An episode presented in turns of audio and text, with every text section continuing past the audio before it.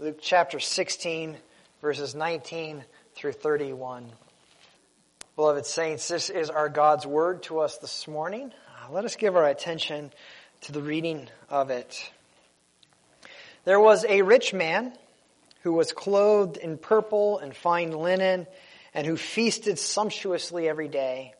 And at his gate was laid a poor man named Lazarus, covered with sores, who desired to be fed with what fell from the rich man's table. Moreover, even the dogs came and licked his sores. The poor man died and was carried by the angels to Abraham's side. The rich man also died and was buried in Hades.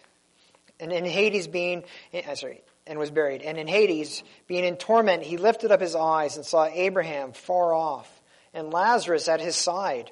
And he called out, Father Abraham, have mercy on me, and send Lazarus to dip the end of his finger in water and cool my tongue, for I am in anguish in this flame. But Abraham said, Child, remember that you in your lifetime received your good things, and Lazarus in like manner bad things. But now he is comforted here, and you are in anguish. And besides all this, between us and you, a great chasm has been fixed in order that those who would pass from here to, to you may not be able, and none may cross from there to us. And he said, Then I beg you, Father, to send him to my father's house, for I have five brothers, so that he may warn them, lest they also come into this place of torment. But Abraham said, They have Moses and the prophets. Let them hear them. And he said, No, Father Abraham, but if someone goes to them from the dead, they will repent. He said to him, If they do not hear Moses and the prophets, neither will they be convinced if someone should rise from the dead. And this ends the reading of God's Word. Let us ask His blessing on our time in it this morning. Our gracious and merciful God, we know that you are great and greatly to be praised. And we long to know you and your attributes, your character and your works. And it is these that you have recorded for us in your word so that we might know you. You have preserved them through the ages so that they might not be lost, that each generation might come afresh and behold your grace, your love, and your power. And so as we come to your word, we ask that you would open our eyes, you would open our hearts, that we might behold your treasures, that we would gaze upon your beauty and splendor. Father, humble us, encourage us, and strengthen us in Jesus Christ, whom we meet in your word. Amen. You may be seated.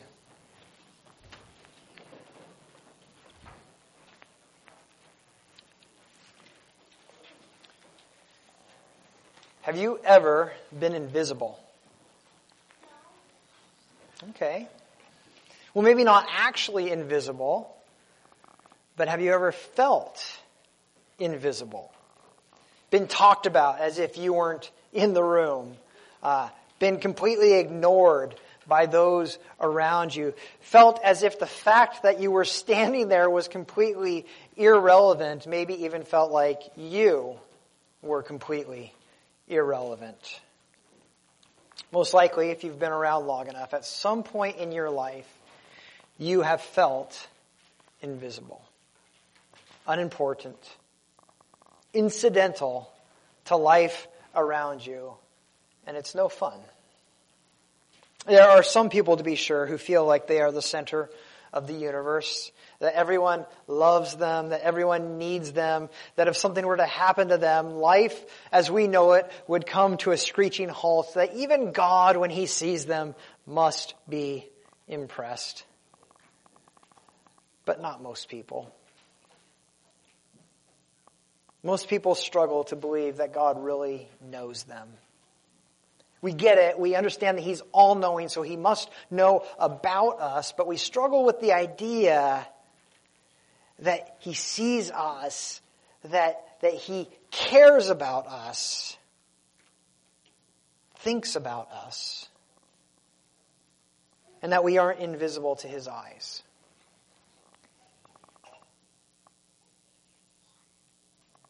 Today we're going to look at a passage that might be familiar to many.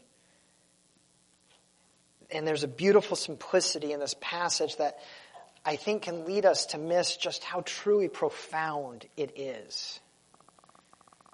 And yet it fits so beautiful within the teaching uh, of Jesus during his earthly ministry, and it fits so beautifully within the flow of, of what Luke has been doing in his gospel, where he's continually trying to remind us that the way we tend to see the world and reality is, is not just uh, not up to snuff with how God sees the world and reality, but often completely contrary to the way God sees reality. And yet, no matter how many times we hear that, no matter how much times we, we say uh, we know that to be true, we still struggle to, struggle to truly believe it. That's a common problem for all people. And it, and it gets at what keeps people from faith in Jesus Christ. The great barrier to faith the great barrier that keeps us from placing our hope and our confidence in Jesus Christ is not a lack of knowledge. It is the pride that guards our hearts from, from admitting our need for grace. And that's what we want to look at uh, in our passage this morning.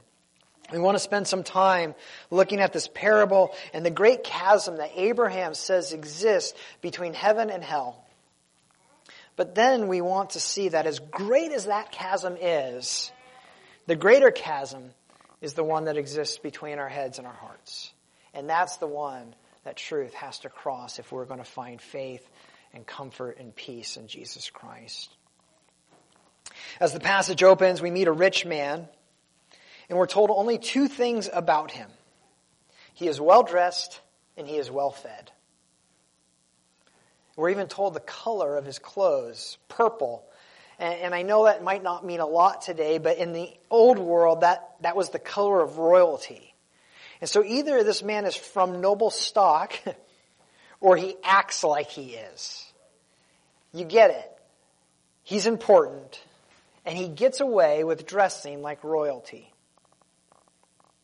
And he doesn't just eat to live. This man lives to eat. He enjoys his food. It's sumptuous. It's, it's only the finest.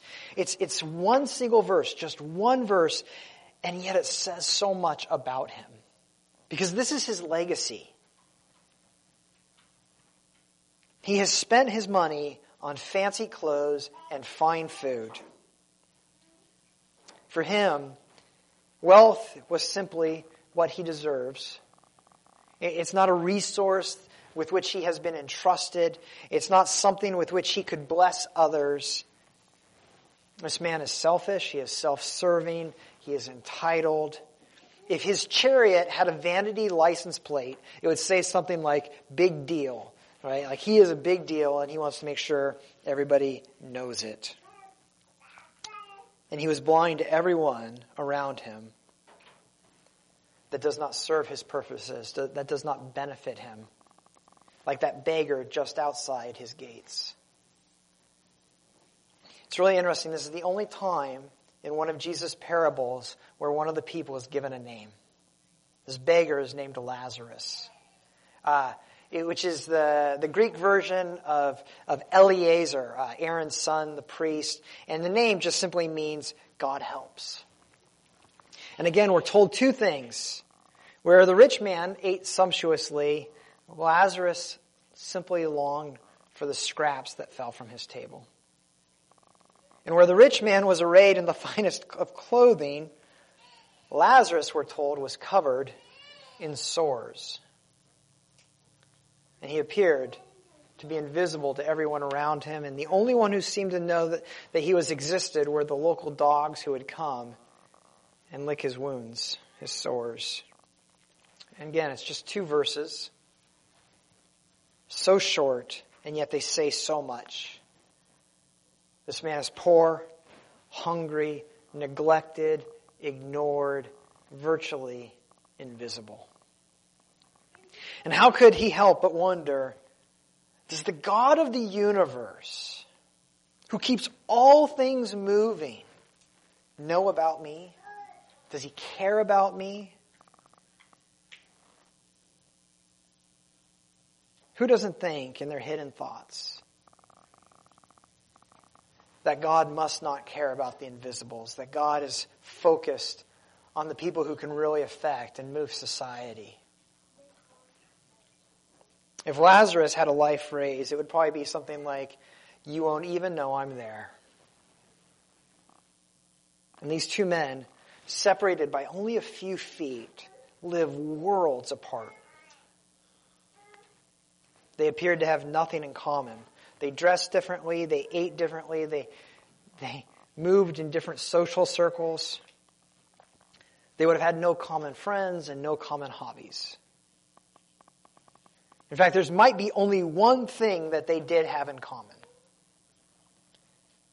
It's what all men have in common.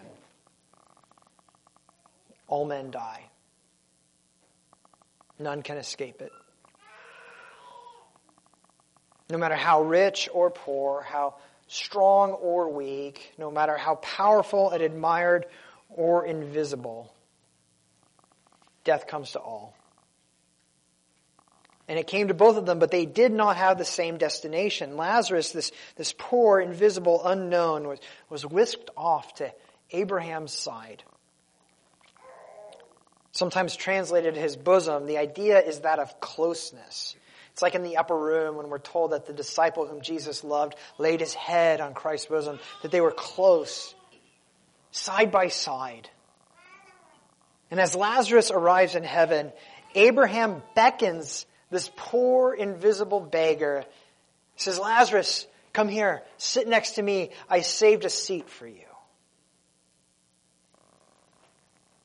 But the rich man, admired in this life, he's taken into the torments of hell. And in agony, he, he looks up and somehow uh, he can see into heaven. And he sees Abraham, the father of the Jewish people. And next to him, he sees this beggar who looks strangely familiar, this man who used to sit outside his gates, whom he, he passed so many times, coming and going, and never gave a second thought to. And so he cries out, Father Abraham, have mercy on me. Send Lazarus to dip his finger into a little bit of water and bring it and cool my tongue, for I am in anguish in this flame. And there are two things we need to see in this statement, I think. The first was the rich man immediately recognized Abraham. Whatever we can say about this man, we cannot say that he was ignorant. He immediately recognized Abraham for who he was. He even called him father. A recognition that, that, that this is his people's uh, patriarch, his father. He's been to Sabbath school. He, he's versed in the scriptures. He knows the truth. He is not ignorant. And the second thing that I think is important is how he is still unchanged. You notice he, he tells Abraham what to do? To him, Lazarus is still this lowly beggar who can be dispatched at will. What purpose could Lazarus possibly serve if it wasn't to bring this man some water? Even in the torments of hell, his pride and his arrogance is undiminished.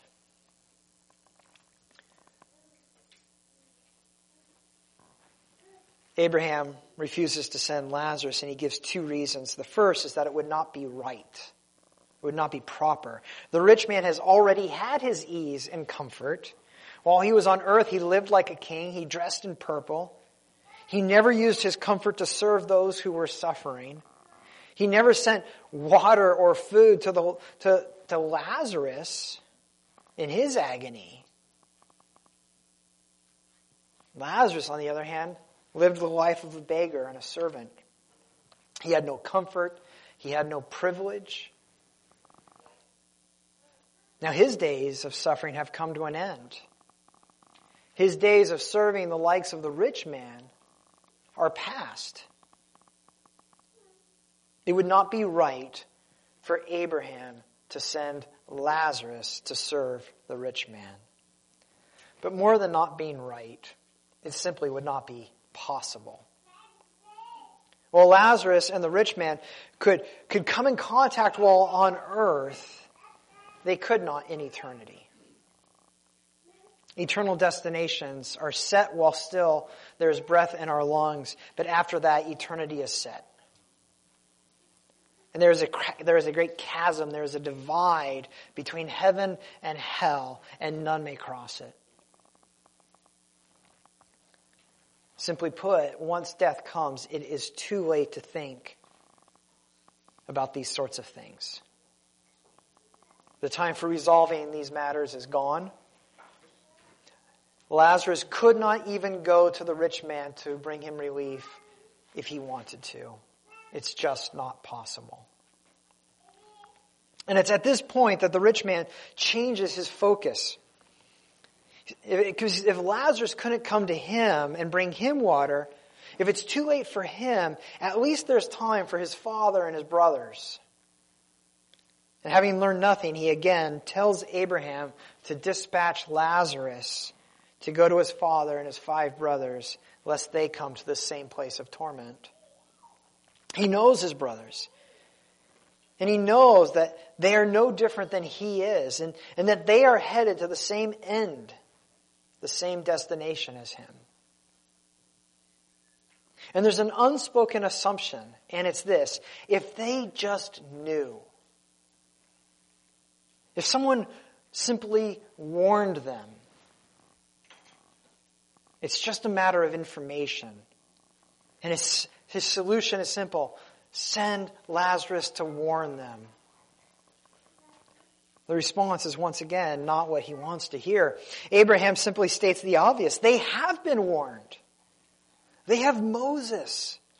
They have the prophets. God has, through these servants, warned his people over and over and over again to repent before it's too late. They have the scriptures. The rich man thinks that the problem is that his brothers simply haven't heard.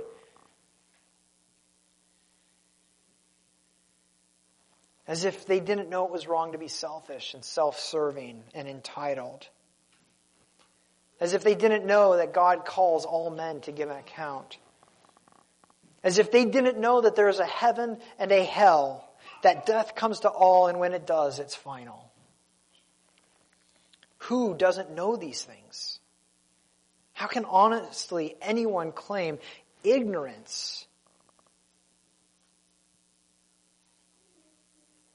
The rich man doesn't debate this point. His brothers do know, just as he did. But he's not out of tricks. The problem must have been the manner in which those truths were presented. Scripture? Boring. Synagogue teachers? Yawn. But if someone were to rise from the dead, that he believes would be so profound that his brothers wouldn't be able to resist repenting and believing. And don't miss the real point. He is saying without ambiguity that the blame for his disbelief his unwillingness to repent lies squarely on the shoulders of others his teachers, his parents, anyone but himself, if they had just found a better way to state the truth, a more compelling way, then he would have believed.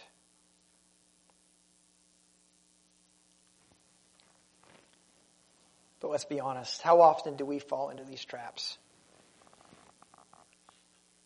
How often do we insist that the the blame lies with anyone else but ourselves.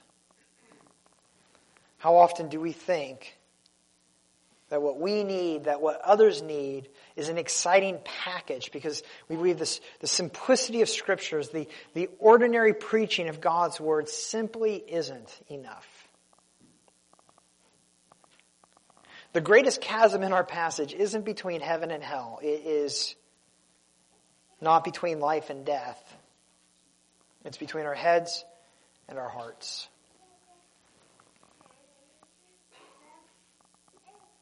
And the great barrier is our pride. I think that the most shocking thing about this passage is that even in hell, even in torment, the rich man never repents and never asks for mercy. He doesn't say, Have mercy on me and let me come. I am sorry for all that I have done. Even in hell, he continues to try and boss Lazarus around. He's willing to tell his brothers to repent, but he is not willing to bow his knee and to cry out, I was wrong, I was arrogant, I am a sinner, Lord, have mercy on me. And that failure is proof that the problem is not information, not opportunity. The problem is pride. But just in case anyone misses this, Abraham says, if they do not hear Moses and the prophets, neither will they hear or be convinced if someone should rise from the dead. And we know this to be true because before long, Jesus would raise someone from the dead and his name would be Lazarus. Not the same Lazarus, but you can't help but make the connection. Jesus told everyone that even if Lazarus was raised from the dead, that that would not lead people to repent. And I'm sure there were many there who scoffed at the very idea and said, well, of course, if that would happen, then I'd believe. And then, just a week prior to the cross, his dear friend Lazarus died. Jesus went to the tomb and he cried out, Lazarus, come forth. And far from repentance, the response of his enemies was to begin to plot his murder. They didn't cry, fall down, bow their knee, and repent. They sought to destroy him. And yet, this still wasn't the greatest example of someone rising from the dead. Because a week later, Jesus himself would become like Lazarus. He would be hated, he would be disparaged, he would be despised, he would be abused, he would become covered in sores, and he would die. And on the third day, he would rise, even as he had foretold he would. But even this did not drive those who hated him to repent. They concocted a lie about how his body was stolen. They bribed people to lie. Eyewitnesses. The problem wasn't ignorance. It was arrogance. It was pride. It's one thing to know the truth. It's something entirely different to admit it and to accept it. Because knowledge is about the head and repentance Faith, acceptance is about the heart. And there's a great chasm between the two. So, beloved, what do we need? Well, it's not visits from beyond the grave. It's not special events and celebrity testimonies. Because none of those can bridge the chasm between the head and the heart. The only thing that can is love. And that starts by understanding that to God, no one is invisible. God sees all. God knows all. Not just that we exist, but everything that we have done. What's amazing is that God knows all of that, and yet He still loves us. When Mary and Martha's brother Lazarus died, he wasn't invisible to Jesus. John 11 is a beautiful passage. It tells us that Jesus came to his tomb and he wept. He grieved for one he loved. The people looked and they said, Oh, how he loved him. In all of his parables, this is the only time someone is named. And I think the point is that Jesus knows the names of even the invisibles that we don't. And he knows us by name. No one is invisible to him. He sees the lowly, He sees the weak, and he helps the needy. And this isn't just interesting theology. This truth needs to sink from our heads down into our hearts. And I think there's a temptation when we read this parable, this passage, to think, am I like Lazarus or am I like the rich man? And beloved, I think the reality is most of us are a bit like both. All of us have people in our lives that, of whom we think we are better. And we don't give them our time and we don't share our resources. And all of us know what it's like to be invisible, to think that we are unlovable, to think that there's no way God could know our names, that He could love us, and that He could certainly love us enough to lay down His life for us, so that when we go the way of Lazarus and the rich man and all men, that we would not come to a place of torment, but we would hear the God of the universe say, Come here. Sit next to me. I saved you a seat.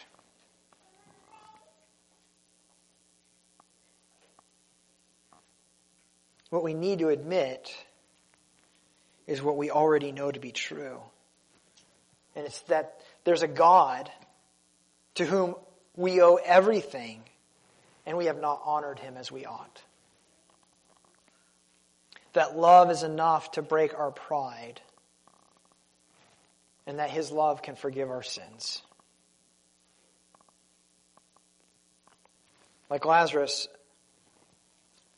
we are hungry not for the bread of this world, but for the bread of the world to come, which gives eternal life. The Lord's Supper before us this morning is, is meant to remind us that the Lord knows our hunger and He is not indifferent. He is not stingy. He is not selfish. He feeds us a little right now to remind us that a great feast awaits us at His table when we sit down at His side in heaven. And the bread and the wine as, as pictures of Jesus' death on the cross are a reminder of what love looks like. It's, it's, it's a reminder that God knows us and He feeds us. That our God loves us and He helps us. And so I'd like to ask uh, Sean to come forward that we might receive the Lord's Supper uh, this morning. And please join me in prayer.